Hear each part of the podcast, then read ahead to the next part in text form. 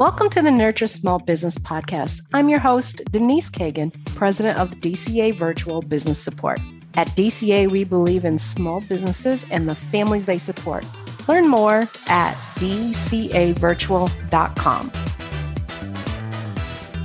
Today's guest found a problem in the logistics system where he solved a problem of chargebacks for companies. Now, companies are always thinking about you know, how to save money, particularly in their line of logistics and shipping and all areas of the company. But not only did he solve a problem with money, he also solved a problem with allowing the company to become greener. In this episode, James Malley is going to tell us about Paccurate and how Paccurate solves the problem of packing consumer goods that ship to consumers and save both money for the companies that are shipping as well as reduce the carbon footprint.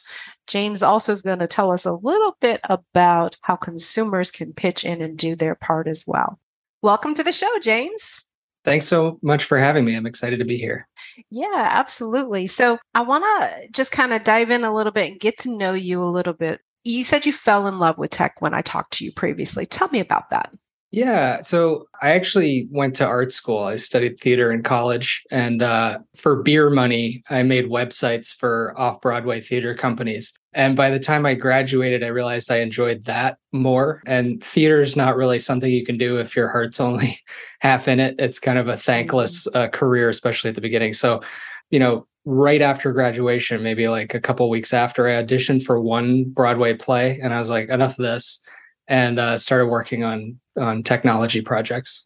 Interesting because my daughter absolutely wanted to go that route of acting and became so disillusioned. She's now in banking. Yeah. So, big change there. So that's not uncommon for that to happen. So, what was the play you auditioned for? Oh, I I can't even remember. I, I don't know if it was even up anywhere for a, a week or anything. For what it's worth, like I I don't regret theater school at all. It was an incredible experience, kind of learning how to collaborate towards building something. Mm-hmm. Um, you know, learning how to tell stories uh, in a way that is uh, compelling and honest. All that stuff was actually extremely valuable, and I still kind of think back to some of the lessons I learned um, as I, you know, kind of run the business today. You know, that's interesting and also parallels with the story I just told you about my daughter a lot of times people hear arts degree or liberal arts and they think, eh, you know, what, what have you done? But there's a lot of valuable transferable skills that come out of that. With my daughter going into banking industry, I asked her, I was like, well, how did that happen? Because she has an art history degree is mm-hmm. finally what she landed on. And she's like, art history is all about research. And that's what they have me doing is research and validating accounts. I was like, that makes sense. For sure. Plus, for sure. It, and she spoke multiple languages. So with you, that storytelling, that is such a valuable asset for a business owner or somebody who does marketing. That's incredible. I, I think communication in general, learning how to clearly communicate is kind of an undervalued uh, skill, but it's extremely valuable, especially if you're an entrepreneur. Absolutely. I had a guest on one time that had talked about how she she does improvisation to teach people how to communicate better. Yeah, yeah, Same no, concept. it's great exercise. Yeah, same concept. Okay, so let's fast forward. You got into build. You were building the websites for beer money, and I, I had high fives on that. Okay, so you were building the websites, and this sparked your creativity for tech world. Tell me a little bit more about your history before we get to you know Paccurate. Yeah, so I, I think my my interest in, into tech uh, was probably the same as a lot of people, where somebody else had an idea and they were like who do we know that's a computer person? And it just happened to be me. And that that first project ended up being more complicated than i could handle on my own. So i tapped into my network actually called up an old uh, high school buddy pat powers who's now um, our co-founder and cto and we just started working together on and taking freelance projects.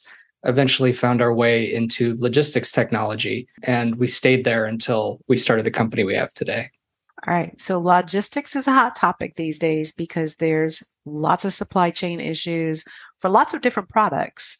So how how has the logistic supply chain issues impacted what you've done over at Paccurate? Yeah. So, you know, we've gotten, you could say lucky, but part of our success is probably due to the pandemic. So that's kind of a perverse way of uh, looking at it. But basically, back in 2017, 2018, FedEx and UPS started penalizing shippers, retailers for packing things poorly. So we you know, we knew a bunch of shippers that were struggling with us. So we decided to build something that would help them. And then when the pandemic came, really the pain that we were solving became much more acute. So we started to get actually really big customers like Crate and Barrel and Dillard's and companies like that. And so it, it, was kind of a, you know, it took place over a few years, but it felt like whiplash because when we started, we were like, oh, this will be a nice little business and we'll build it and move on. You know, it wasn't, we, we didn't have that foresight to see that this could turn into something bigger. But yeah, it was all about timing. Yes, definitely. And because the pandemic, of course, everybody's shopping at home, that makes perfect sense that all of a sudden you were moving in fast motion at that point. It became very accelerated. So let's back up just a little bit. What sure. is the Paccurate solution? yeah. So if you ever order something online, small like a pen or a pencil, and it shows up in a box uh, the size of a refrigerator. That's what we try to fix. So we've got this uh, basically algorithm that generates packing instructions with a visual that show up in the warehouse uh, for the packer to follow so they don't make those mistakes. Uh, it's kind of like 3D Tetris uh, that plays itself uh, really, really fast in a fulfillment center. Okay. So that's basically it. Okay. Technology wise, that makes sense to me. Yeah. What does the end user see when they see something that might have be in a Paccurate shipping cart? Sure. So, well, you should see fewer of those cases where there's a tiny thing rattling and around in a big box. But you should also see, you might not actually know if you're a consumer, you might not know what you're looking at. Because what we actually try to do is optimize these shipments for the, the actual journey that they're going to take. So, you know, if you buy something overnight, it's going to go on a plane. You might have a few tiny boxes because it's more important to squeeze the air out because jet fuel is incredibly polluting uh, and expensive. Whereas if you order something from a zip code over, you might see uh, everything in one big box. Um, but the objective is really to minimize waste and emissions. Wow. So you just went to a different level, like talking about, you know, environment and I didn't realize that that was part of the way you impacted. I knew it was all about packing and uh, eliminating the problem of getting chargebacks from retailers, but you just talked about the way. So tell me how that plays in and how did how did you guys, you know, is this something you automatically put in there or you know because it was part of your mission or did you just come back to this and go, "Hey, this is a problem that's showing up. We need to fix this too." When we were first kind of noodling around on it, we had no idea the opportunity to reduce waste or emissions. It was really something that we found out later after we got real customers. And, you know, we were looking at the data and we are like, wait a second, this is, you know, over time, acres of cardboard saved you know mm-hmm. hundreds of truck trips saved leaving distribution centers and that's kind of the moment when we became obsessed and you know early days people were like what do you do you put help people put thing in, things in boxes and we're like yeah it's amazing. And so today we're able to deliver these reports that say you know if you switch to these cartons in the warehouse you would save whatever 86 acres of cardboard in the next 360 days. Or you know will reduce your your trailer loads by 14% so we don't spend a lot of time like calculating what that means because it gets really complicated to follow the mm-hmm. emissions all the way down and upstream. But those are pretty big numbers for such a kind of tiny part of a of a fulfillment warehouse. So now we have nine people working at the company. I would say we're all kind of focused on the sustainability stuff, even if we have to go to market with the cost savings first. Yeah, I totally get that. Years ago, I worked at Coca Cola and you know, we were tasked with reducing costs. And one of the very simple things, and this relates directly to what you said, is we switched. I worked in um, the QA for the manufacturing portion. And one of the things that we did was we switched to a, a JIT system for our ingredients. So when we kept less syrup and concentrate on site, we literally reduced inventory by a million dollars. That's and it was it was just a matter of altering how we had it shipped to us See, and how the forecasting went. That that's the kind of story that creates massive supply chain nerds because it's always it's it's always about that like tiny tweak, but because mm-hmm. of the economies of scale are just mind blowing. Mm-hmm. Um, the impact you can have is just uh, incredible. Yeah. So when you're saying, you know, you can save 14 trailers, I'm thinking that's huge. That's labor for those trailers. That's the emissions that the actual transportation creates. It's also emissions from creating the packaging, you know, all of those things. So that's incredible. All right. So let me back up just a little bit more because I might have a misconception here. Your product tells people how to pack. It is not the actual packaging. Or correct. We're okay. we're not. We work with packaging providers, um, mm-hmm. but we're a pure software company. So it's real time packing instructions. Plus, we have a platform that'll do analyses and tell them how certain changes to their packaging or product even will affect their transportation costs and, and scope three emissions. So, give me a real life story of a, a retailer that you can mention their name, of course, mm. where it's a proven savings that you've created for them. Sure. So most of our customers um, are a little cagey about actual numbers, but I, I can talk about Crate. You don't have to give actual. Yeah. Okay. Okay. I can talk about Crate and Barrel um, because they've been a fantastic partner and they've spoken about our partnership publicly. But they were probably the biggest success we've had to date, and and it's still ongoing and also was incredibly motivating to us because they were interested in the cost savings, but their primary directive and interest was in being greener in their fulfillment. So it was like all this stuff that we got, ex- we are always excited about being able to talk about that with a customer and not have to, you know, put cost first. It was really an incredible uh, experience. So they use it in their, you know, flagship distribution center. And the savings are, I can say they're similar to what I, I described before in terms of waste reduction and, you know, damage reduction, because as you can imagine crate and barrel they've got a lot of fragile items um, and and this is very common but what would happen is the the packers would either put not enough and the the product would get damaged or they would put too much. And we you know i'm sure you just like i have received uh, shipments that's one or the other and you're drowning in air pillows or whatever. But being able to kind of quantify fragility depending on the product like what it this bowl is fragile. What does that mean? Like, what is required to protect this without overdoing it? So that, you know, just the protective material, the bubble wrap and stuff, reducing that as well was a huge win with Crate and Barrel. So in the example of the bowl, how does Paccurate estimate this is what's required, no more, no less? Yeah, so we we typically work with the warehouse people to understand what they're doing today, like what what they would be doing if uh, they lived in a utopian world where things were packed perfectly. And then our product, Paccurate, it's an API. And so you're able to describe what fragility means in relation to a bowl or bowls. And then the algorithm automatically wraps it, you know, says, yes, it can stack with other bowls, but only this high. You know, you can really get into the weeds with it. But once you have it set, then it's pretty incredible but it, it just works going forward with without too much meddling. So and so Crate and Barrel is kind of your your flagship client. What other types of industries do you work with?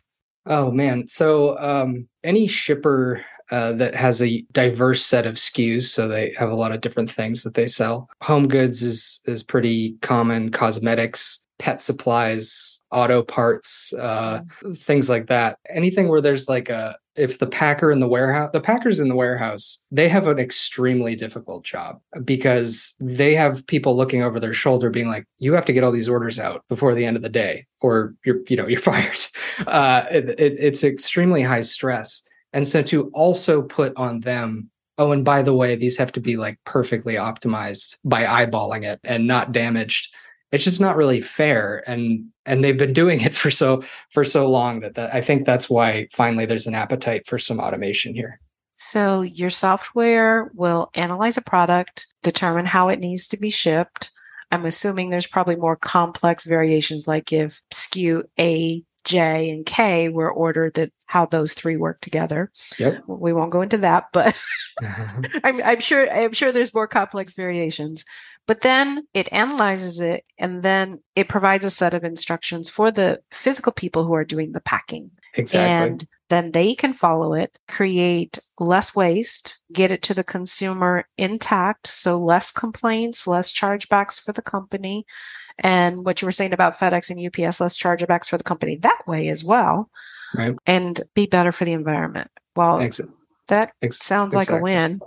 Mean, yeah. I mean, also, we kind of figured out later in our journey that the carriers, you'd think FedEx and UPS would not be pleased with us reducing their per shipment revenue because we're making every shipment, you know, whatever, six to 20% cheaper to ship. But it turns out because of the way that they charge their customers, it actually makes them more profitable because they're able to fit more shipments in a fewer Mhm. number of vehicles. Um, so it's actually like this is another reason we're kind of obsessed with this seemingly extremely niche space is like it's not a zero sum kind of game. Like optimizing at this one point, everybody really wins. Oh, I love that. So the whole community of, of the shipping and logistics is winning. The retailer, you, the shippers. And I suspect from the UPS and FedEx type of perspective that even just processing less loss claims, it has a cost savings to it. You know, Absolutely. And there's also, I mean, we don't do much in this because it, you know, it's a little bit outside our four walls, but the emissions from returns, I mean, returns are incredibly wasteful. Mhm. You know, most cases that product's going to go get chucked into a landfill. Um, it's taking up the transport network on the way back. So that's that's probably our next frontier is understanding that little bit of extra uh, emissions that we're saving. Oh, that's fantastic. So, how would somebody get started here with this product if they were interested in it? Sure. So if you're technical, you can actually go to our website and just sign up for an API key and try it in like 30 seconds. It's pretty easy. Not everybody's technical though. So we typically will meet with you. So you could go to our website and set a meeting and we'll do a free kind of analysis to say, okay, whether or not you use Paccurate, this is the opportunity in the last, you know, at the packing step for you to think about. That's typically how we sort of start a relationship with somebody. Perfect. Now, I want to, um, before we sign off for the day, I do want to ask you one other thing.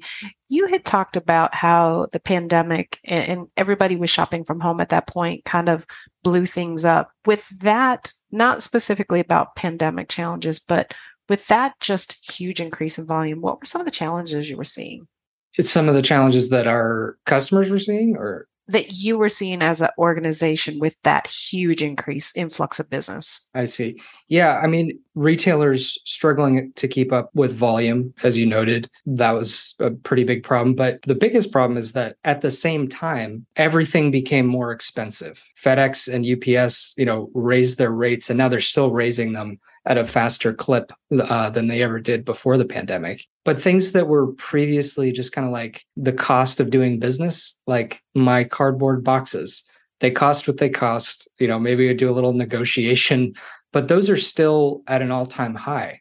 They they shot up during the pandemic and they've stayed there. And it's not just, you know, corrugate vendors trying to take advantage. It's like actually making this stuff is more expensive now. The resin that binds the paper together um, is at an all-time high as well. It's everything became more painful from a Yeah. cost perspective, certainly. And what type of growth pains did Paccurate experience besides what was happening outside of, you know, with the costs? Yeah, I mean, suddenly dealing with all these big companies that were interested was definitely, you know, jumping right into the deep end. And you know, luckily they're all, if you if you're familiar with kind of crossing the chasm, that sort of framework for for startups, where you always start by selling to innovators, where there's you know, and the, yeah. yeah, there's there's a camaraderie there. So even though we weren't totally set up to scale really quickly, we had the benefit of working with really collaborative new customers. But I think the biggest challenges were that we we knew we wanted to build something bigger because of what we had discovered in the data. We knew there was a lot more value and good we could do. And so that's why we decided to raise venture capital, which is something we'd never considered before we thought, yeah, this will, it's an API, they can use it or not, and it'll grow organically, it'll be fine. But we realized like to keep up with all this, like we need some backing um, and support. And Mm, and so we mhm. actually closed that round, that seed round at the beginning of this year. Okay. Are you comfortable telling us how much you raised? Sure. Uh, we raised a little over $2 million. Awesome. Awesome. And this was kind of what I suspected is that, you know, when somebody grows that quickly, there's things happening on the infrastructure. You know, maybe you can't keep up with, you know, staffing or marketing or, you know, a whole lot of other things, you know, or just maybe working bugs out of the product to handle that scale. Right. Um, because those are sometimes things we don't see until we jump into the deep end. So Right. yours was actually financing the extra activity. Yeah, and going from you know we were three people uh, at that point, growing from three to nine. Where oh wait a second, we have to figure out how to hire and onboard people. Do we have to shut down you know thirty percent of the company in order to you know make that happen? Mm. Um, and I, I'm really proud of what we cobbled together. Uh, we put a lot of care into the hiring process. Ended up with a team that we love, um, and we're actually. I'm leaving right after I talk to you. I'm leaving to go meet the whole team in person for the first time in, in a random place in Connecticut. Because we've we've just been go go go all year. Uh, everybody working remote, um, and this is our first time to get together and kind of celebrate and forge ahead. Oh, that's awesome. You know, that is a great thing. I hope one day that my remote team will be able to get together in person. We are all over the country. all right. So, James, what should I have asked you that I didn't ask you? Oh man, you you asked great questions. Um, I I don't know. I mean, one question we get a lot is what can consumers do to help you know reduce some of the emissions associated with supply chain? And I think a lot of people know, but some may not. You can just you can be a little bit mindful about how you shop online. If you really need something really tiny, consider grabbing it when you're going to the store anyway instead of making the transport network bring a hand sanitizer or something across the country. If there's a slow shipping option choose that. Uh, if you don't if you don't need it if it's not an emergency ship slow because things going on planes and long distance are much more polluting uh, than something that you're willing to wait, you know, three or four days to get to you. So that's something that we get asked a lot. And if there are any people out there that are as interested in, you know, supply chain sustainability, that's how we can kind of help in our our own ways. Perfect. And how can people find you after the podcast today? Uh, they can find me on LinkedIn, uh, James Malley. Just connect with me there, or go to our website and say hello. There's a little chat. We all, all nine of us, see it when the chat comes in. So yeah, come and say hi. Obviously, love talking about supply chain sustainability and cartonization, which is I don't think I even said that word yet. That's the the term for what we do. Cartonization. Not cartoonizing, cartonization. Exactly. All right. And the website for Paccurate? Uh, it's paccurate.io and paccurate spelled like accurate with a P in front of it. Perfect. We'll make sure all of that is in our show notes as well. So, James, thank you so much for being here today. I greatly appreciate it. No, thank you so much. This was great. Thank you for joining me for today's Nurture Small Business podcast, where the focus is on business growth, technology, and people strategies to help your business thrive. At DCA Virtual Business Support, our focus is making your business operations run smooth so you can focus on growth. Reach out to me at Denise at dcavirtual.com if you'd like to learn more.